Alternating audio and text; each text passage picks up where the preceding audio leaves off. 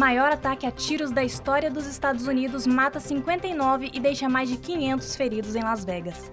Espanhóis voltam às ruas de Barcelona contra a independência da Catalunha. Explosão em posto de gasolina e estação de gás em Gana deixa pelo menos sete vítimas fatais e mais de 130 feridos. Incêndio em shopping de Moscou deixa vários feridos e leva a retirada de 3 mil pessoas do local. Bom dia! O programa Ao Redor do Mundo está no ar. Internacional. Bom dia a todos os ouvintes. Nós vamos começar o nosso programa falando sobre as manifestações na Espanha. Milhares de espanhóis se manifestaram nas ruas de Barcelona no sábado, dia 7, para que a região autônoma da Catalunha não declare independência. No domingo, o governo regional da Catalunha enfrentou o governo central e fez uma consulta popular sobre a separação da região autônoma. O sim conquistou mais de 90% dos votos, segundo o governo catalão. A consulta popular foi marcada por diversos confrontos entre os eleitores e a polícia. Muitos dos que eram contrários à separação boicotaram a votação. O primeiro-ministro da Espanha, Mariano Rajoy, disse nesta segunda-feira, dia 9, que fará de tudo para que o país não seja dividido, enquanto o presidente da Catalunha, Carles Puigdemont, disse no domingo que vai manter o rumo separatista caso não haja diálogo com Madrid. O conflito é grande, pois perder o território da Catalunha seria um golpe fortíssimo para o governo espanhol. Privaria o país de cerca de 16% de sua população, um quinto de seus rendimentos econômicos e quase um quarto das exportações. Além disso, a Catalunha está entre os destinos mais visitados por estrangeiros que vão à Espanha, respondendo por cerca de um quarto do turismo no país.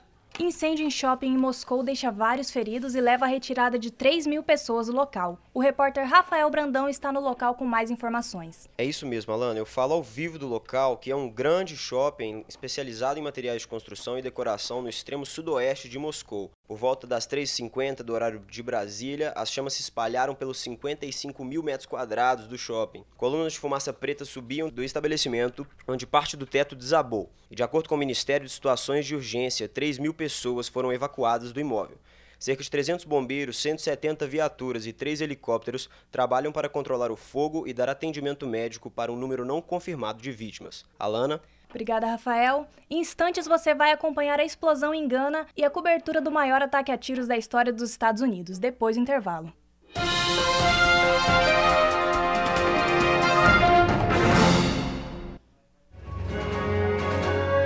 em casa, no trânsito ou no trabalho, a Rádio 13 te mantém informado sobre as notícias da sua cidade e também no programa Ao Redor do Mundo. Acompanhe a editoria internacional com Alana Leg e Letícia Matos, todas as terças-feiras, das 10h30 às 11 horas no horário de Brasília, ou através dos podcasts no aplicativo 13FM, disponível nas plataformas digitais.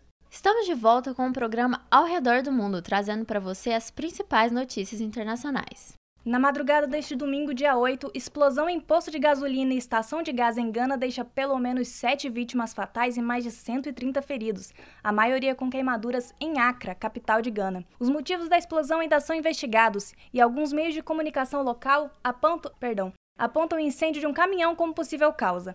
O complexo onde ocorreu o acidente é composto por um depósito de armazenamento de gás e dois postos de gasolina. Segundo relatou uma testemunha à agência F, houve duas explosões seguidas e uma grande labareda, labareda, visível desde vários pontos da cidade, o que provocou pânico em todo o bairro. Alguns feridos que estão sendo tratados em diferentes centros hospitalares se encontram em estado grave, por isso o número de mortos ainda pode aumentar. Gana é um país que produz óleo e gás há relativamente pouco tempo e já registrou vários acidentes, incluindo uma explosão em 2015 que matou cerca de 100 pessoas.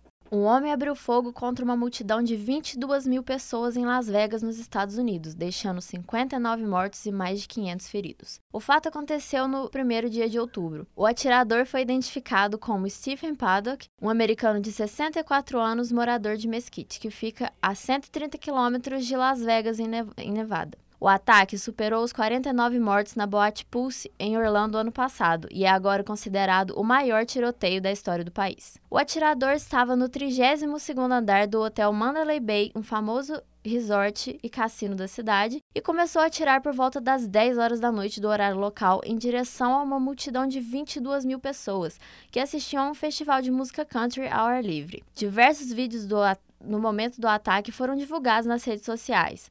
O pânico da população, que não sabiam de onde estavam vindo os disparos, aumentou mais ainda quando surgiram vítimas. Muitas pessoas desesperadas tentaram correr para longe do local e outras se deitaram no chão para tentar se proteger. As autoridades afirmam que Paddock foi encontrado morto em seu quarto de hotel, onde havia 19 armas de fogo, entre elas fuzis e metralhadoras, além de 200 pontos de munição. Outras 23 armas foram encontradas também em sua casa em Mesquite. O Estado Islâmico chegou a assumir a autoria do massacre, mas o FBI afirma que não existem evidências do envolvimento de Paddock com o grupo terrorista. O xerife da polícia de Las Vegas, Joseph Lombardo, acredita que não se trata de um atentado terrorista e que o atirador agiu sozinho. O caso gerou grande repercussão e comoção na sociedade. Figuras como o Papa Francisco e o ex-presidente Barack Obama prestaram suas condolências às vítimas dessa enorme tragédia.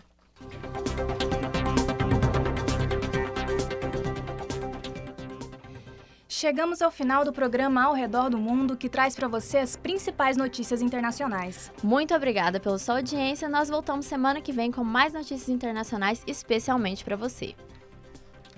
Apresentação e produção: Alana Leg, Letícia Matos e Rafael Brandão.